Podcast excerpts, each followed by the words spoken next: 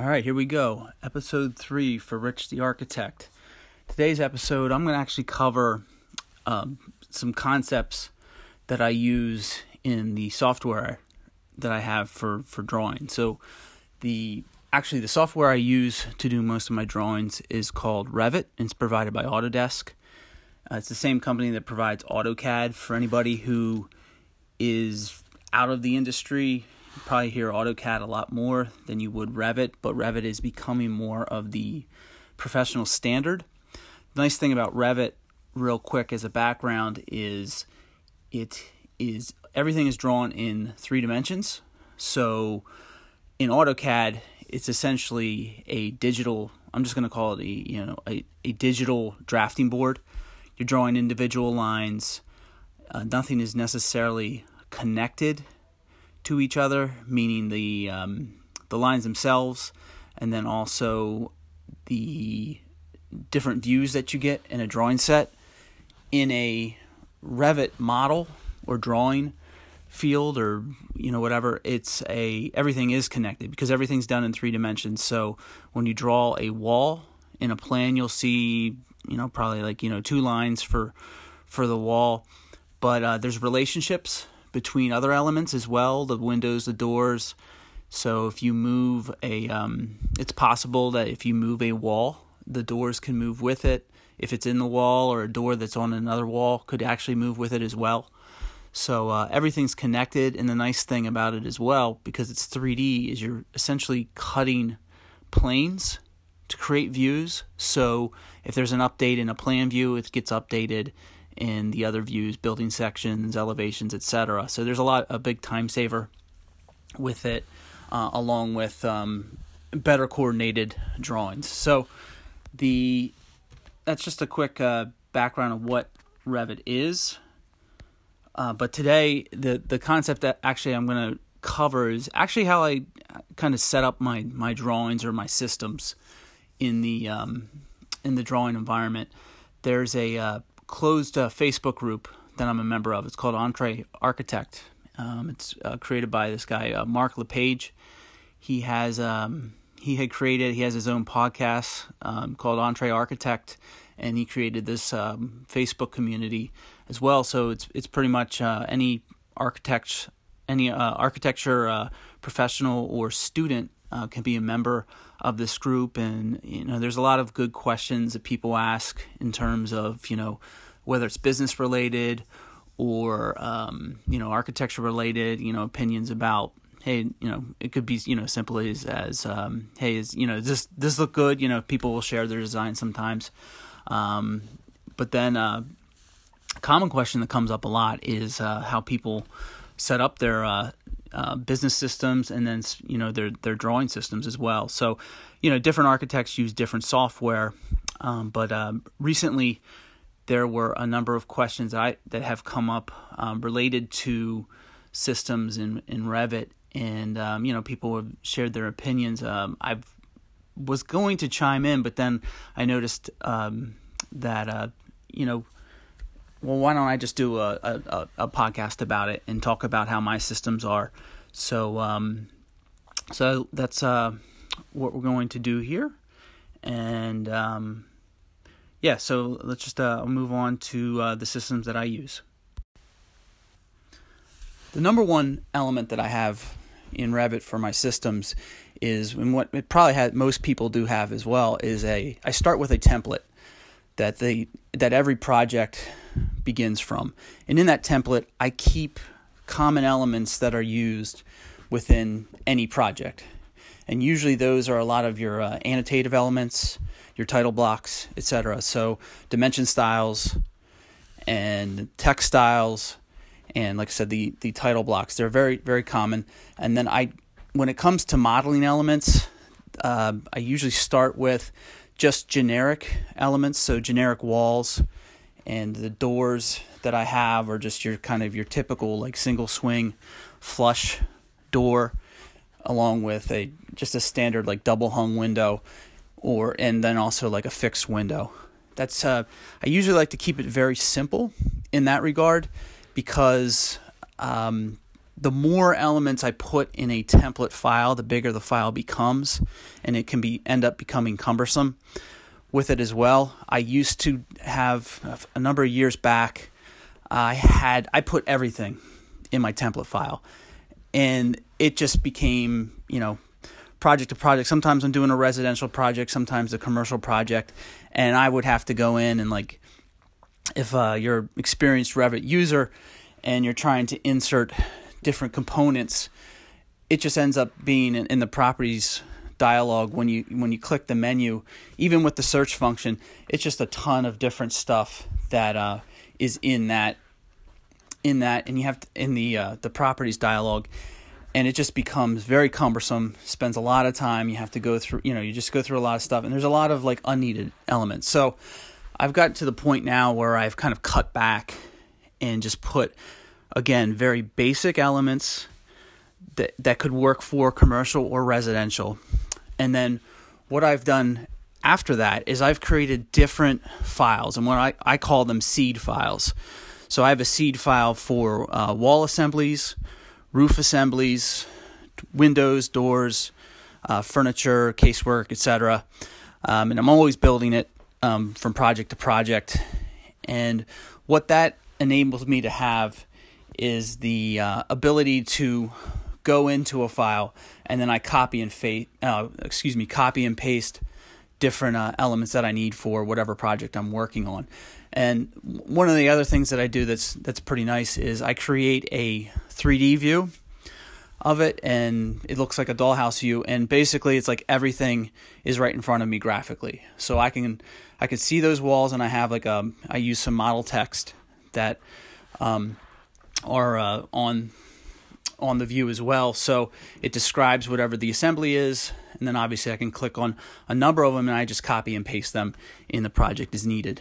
So it uh, really cuts back again on like file size in the uh, in the template file itself, and it also you know kind of helps me in terms of like not having too many things in the in the in the file itself.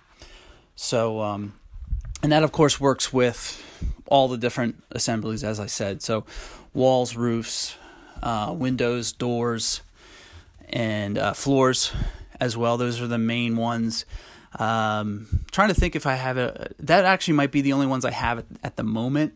I did mention casework earlier. I may not have casework yet.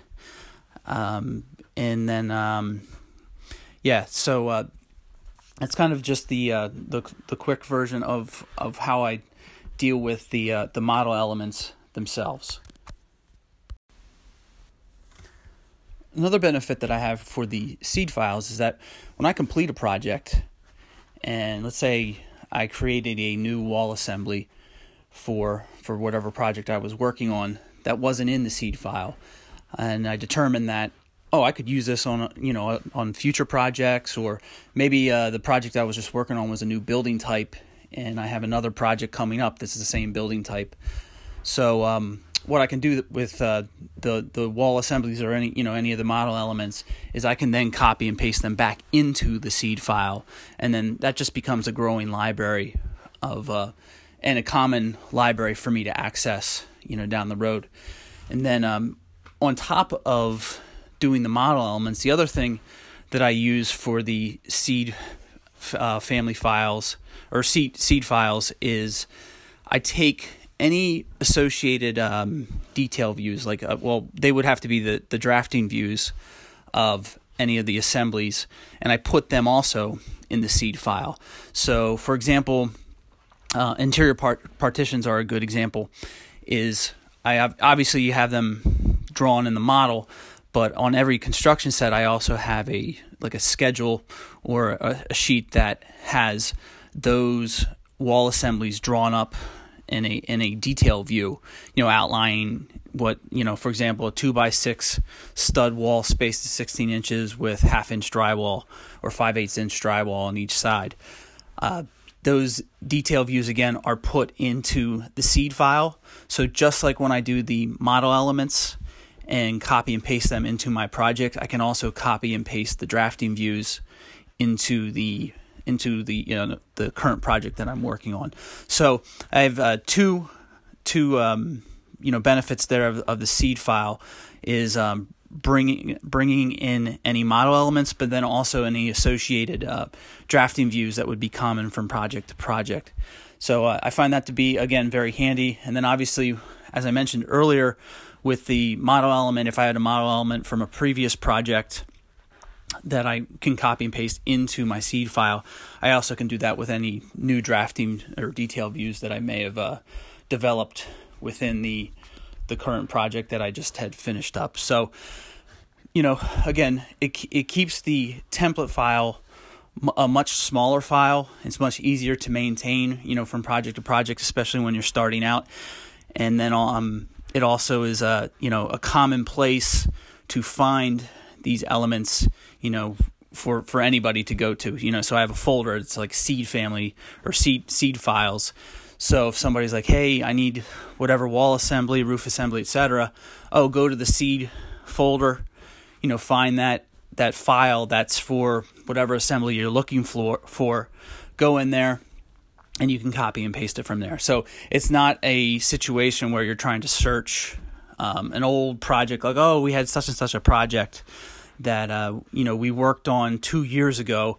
Let's find that, or you know even even worse yet, oh that that project's been archived. It's not even on our server anymore, so we have to pull that off. So it's um, uh, a handy one you know one place to find these uh, different types of files.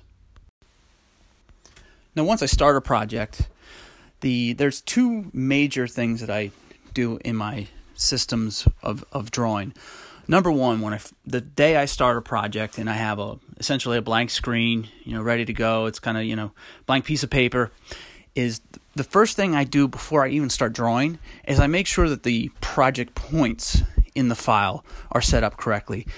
I find it that the project points in a Revit file are so overlooked, and I say that with experience on some of my BIM clients where uh, I might you know be working with another uh, contractor, another designer or, or, consultant or something, and they get files from, you know, a, a the team, you know, the, an architect or or whoever or another designer, and there might be different uh, firms all involved. So, I mean, I've worked on projects where I get involved on a job and there's 15 different models just to start with.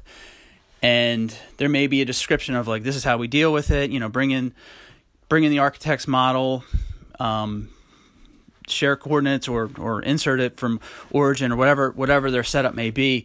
But it's like as you bring them in you know there's always going to be a model that's like placed somewhere else and they didn't you know somebody didn't didn't follow whatever the system may be or even worse yet there wasn't even a system in place.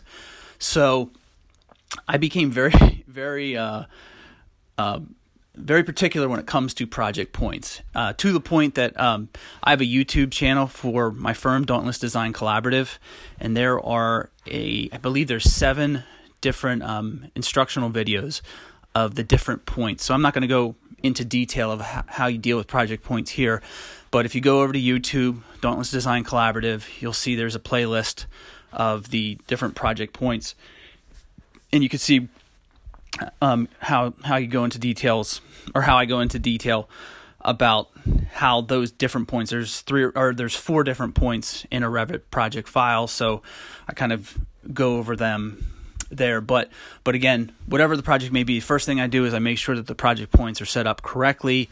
If there are files that are linked in everything is is speaking correctly and all that. And then I start to um, start to do my drawings. Now on uh, I'm just gonna say on an architecture project, if I'm you know brand new project, first thing I do is I never draw an actual real assembly. I always use generic assemblies, and I may even use generic assemblies up until like land use or or zoning approvals. I find that the generic assemblies are much easier to work with because as you get more and more detail, different elements relate to each other in certain ways and it became, can become um, problematic if you go too much into detail early on. So I like to keep it generic. I like to keep it simple, and I usually will not lock any relationships early on either.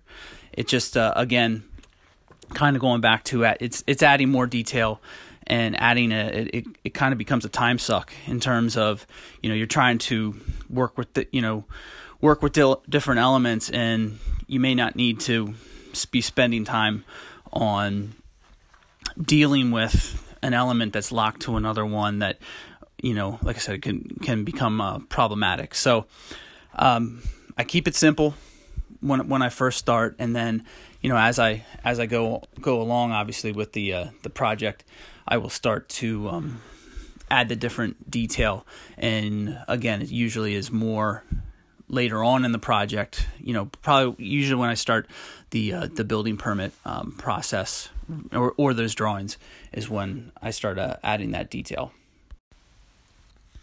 Now, once the project moves on into whether it's the building permit drawings or a, a, a time where it makes sense to start getting into the actual detail, uh, you know, construction details for the project. Um, the key concept then for modeling at this point is modeling like it needs to be built. It's a building information model, so if it's not modeled the way it needs to be built, uh, it just doesn't make any sense. So at this point, you know, usually actually when it's when it's a generic, like I'll take a floor if I have a floor going to an exterior wall, I actually won't even take the floor out to the exterior face of the wall. I actually take it only to the interior face of the wall. So when I go to this next level of detail, I will adjust all my floors so the edge actually will hit those wall assemblies at the correct plane. So if it's like a you know exterior wall with a, a two by framing wall, uh, that you know the edge of that floor will uh, probably be modeled to the edge of the stud framing, you know, which allows the sheathing then to uh, you know to go past the edge of that floor or you know whatever else the the detail may be for when you know different assemblies hit each other. So I, I start adding that detail, and then, um, like I said, uh, I start adding the, um, or I start modeling it the way it's really going to be built. Uh, the join tool comes into real comes in real handy at this point because if I have um, you know a situation, let's say I have a three story building, and you know it's a stud wall, and the, the you know the floor kind of intersects with it at each level the join tool will actually clean that up as long as everything's properly modeled and the assemblies are set up correctly, which you know, at this point, especially if it's a typical assembly for me that I've reused after project to project, everything will will uh, be connected uh, correctly once I use the uh, join tool. And I like to use it, uh, go through even if there is um, a situation where I might not necessarily have a section or a construction view or you know a, a detail view or something that um, is seen in the set, I will go through the process of trying to join all of those different assemblies so the model itself looks correctly. Uh, I will say one thing I'm, I'm, considering looking into in the future when it comes to details and you know how how the different assemblies join to each other.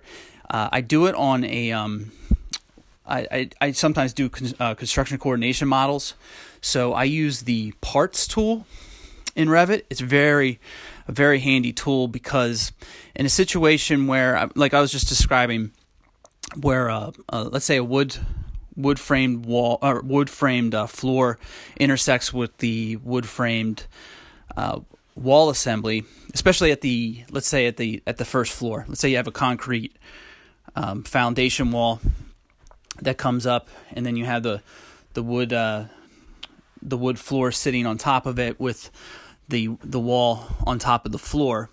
The way everything, if you know any any experienced uh, Revit modeler here, and uh, knows that the wall assembly, actually that sheathing, will stop at the top of the floor.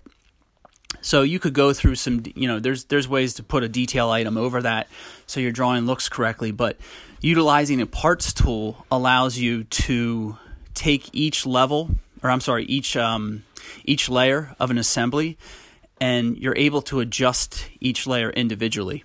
You kind of lose a little bit of um, the um, the use of your your wall assembly is one piece. Well, actually, let me take that back.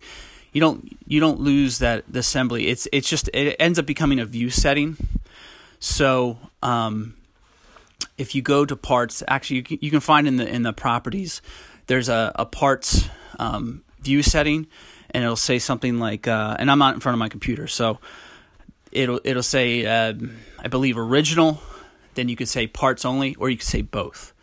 So uh, depending on how you set that, you can kind of manipulate that in certain ways. Where this, like the situation I was just describing with the the the sheathing on a wall assembly at the at the first floor, if you switch it over to parts, you can actually drag down the the sheathing layer, so it'll go down to the foundation wall, kind of like how it would really be, or um, uh, really would be built um, in the um, in the real world. So the detail itself could just be could be set to the parts, but every other view could not be uh, could just be set to the original wall.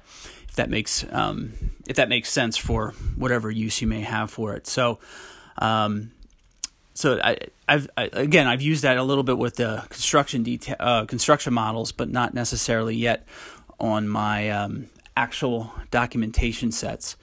So um, but again, it's it is a very handy tool. I've, I've again I've used it, and you can actually break up the um, the layers as well into different uh, pieces. So if you have a hundred foot length of a wall, in that situation where the the sheathing only goes down, like let's say in the the back corner of the building, how you know the the last twenty feet, the sheathing is at a different um, level. You can actually break the layer in the parts and then just stretch down the one that last 20 feet.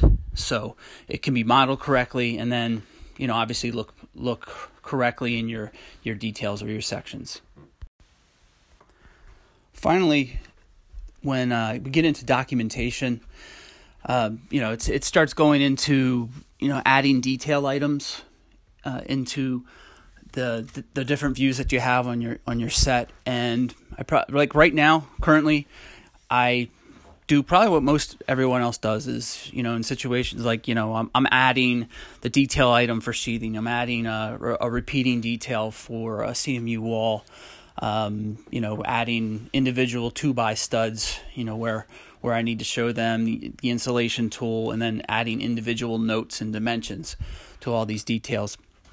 Um, one thing I, I, I do have I do have a couple families on wood framing that I, I noticed that from project to project I had very similar you know assemblies for uh, you know this is pretty much you know for most of my like uh, residential projects so I would have let's say you know two floors of um, you know uh, wall framing and floor framing that was pretty consistent. The only thing that would be a little bit different would be the size of the wall studs. You know, they might be two by six on one on one project, two by four and another, or or even two by eight, and then the the floor framing ended up being the other you know component that of of the assemblies that was uh, different um, from project to project.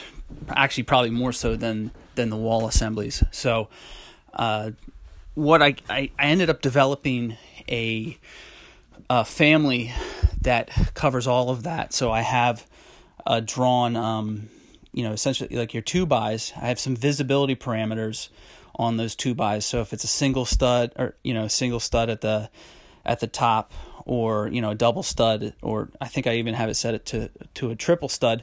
I have a visibility parameter that handles that, and then I have another parameter that uh, just basically deals with the uh, the width of uh, of each of those studs. So it's not a, um, a quick click from a two x six to a two x four.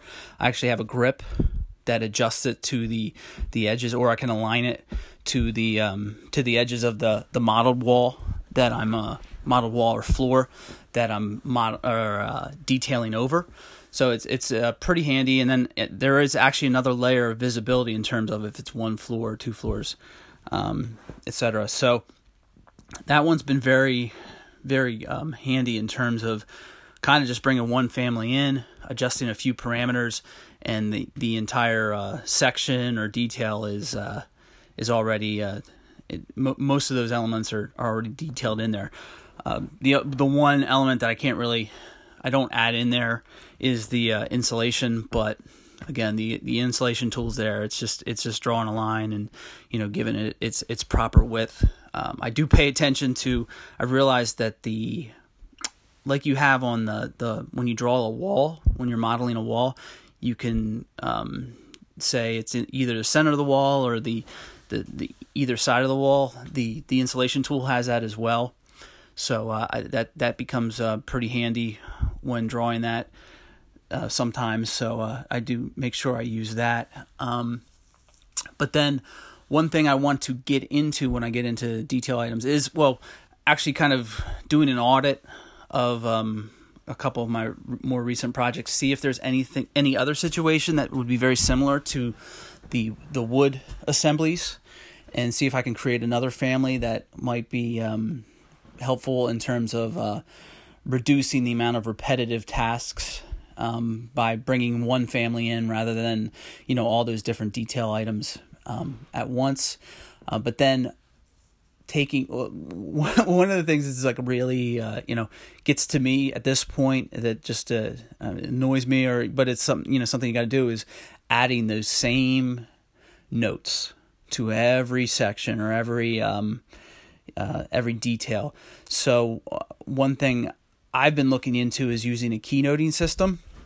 I mean there already is a keynote system kind of out of the box, but uh, developing a different one that's associated with um, each individual detail item and make the keynote look like um, you know have the the the leader and the and the text style. Make it look like just like a normal text style that you're using on on your different uh, detail drawings or section drawings. So um, I'm also looking at doing keynotes for potentially the um, model wall assembly. So, like for example, when I do my building sections or wall sections, sometimes what I'll do rather than calling out in the each individual layer, I'll say uh, like so. For example, I'll say for an exterior wall that's like let, let's say vinyl siding. I'll say vinyl siding exterior wall, something something like that, and then I will list them bullet points each element from the exterior face of the wall to the interior face of the wall, right in order. Um, but then if I have a detail later on that may be, let's say, of uh, where the roof um, intersects with the wall, I'll call out each individual layer as an individual note on that detail.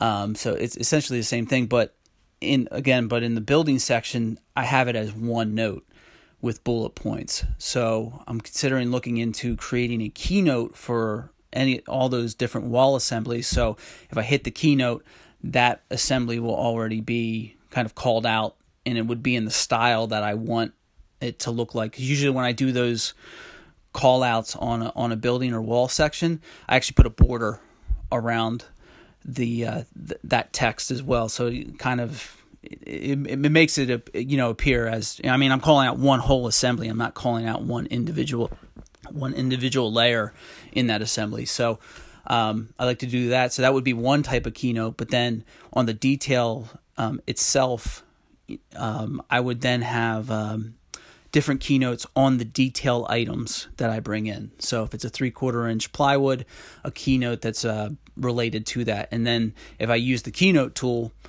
I can click on the element and then that that note will come right up. So it, it's uh, I tried to develop something with um, using Dynamo where it's kind of like one click and all your your um, your notes come up. Uh, there was a guy who was helping me out with that, and the as far as we got it was you you ran the script, but all the text was all got inserted in one spot. So it was there, but then you had to move everything around. So I'm looking again into utilizing the keynotes for that rather than uh, actually using annotative elements. And then you know another reason why I want to also keep make sure the keynotes look like has the same kind of um, styles as a, as a text style is that there's always going to be a situation where I'm calling out something that might be unique to that project or or to that situation that you couldn't cover in a keynote. So that's um, pretty much how I deal with the details. And then um, I think I'm gonna actually I'll just, I'm just gonna kind of cut it off for here for this episode. Uh, I think I'm around 30 minutes, and um, if you have any other questions, uh, you know, please feel free to uh, either um, you know, comment wherever you're seeing this being shared, whether it's on uh, you know any of the social media outlets. Um, comment uh, through you know, you can even uh, uh contact me directly. My actually my email to contact me for for Rich the Architect podcast is um, info i n f o at dauntless d a u n t l e s s d c dot com. Again, that's info at dauntlessdc dot com for you know any questions or comments that you may have. So, uh, like I said, I'll wrap it up here, and um, yeah, everybody have a good day. So the music today I'm gonna put here at the end. I think I, I, actually with this podcast now I'm on the third episode. I kind of realize that the music that I'm sharing can't be heard from outside of the the uh, Anchor app. So I'm gonna put them at the the tail end of the episode. So if you're listening on Anchor, you'll be able to to uh, listen to it. I think even on uh, if you listen it through a link and you're listening on the web or something that uh, you can also listen you can hear it there but uh but i'm gonna put it at the end rather than in the middle of the episode because if you if it is on itunes or another another app that this is shared on it just kind of like i intro the music and then it goes on to you know the next segment. So we'll put it here at the end. Uh, today's music actually is um, by the it's a um, dj group um, the visioneers. Uh, that this is actually the uh, a mix of Apache, which is one of the most, uh, you know, probably one of the most uh, sampled break beats that's out there from the Incredible Bongo Band. I think most people would, would know it, but uh, I like this one. This this one because there's a little bit of a history. Uh, they start talking about you know the kind of if you never knew why break dancers are called break dancers, it's explained in the song at the beginning and uh, yeah, so again, this is Apache by Visioneers. Uh, enjoy, and uh, we'll see you next time.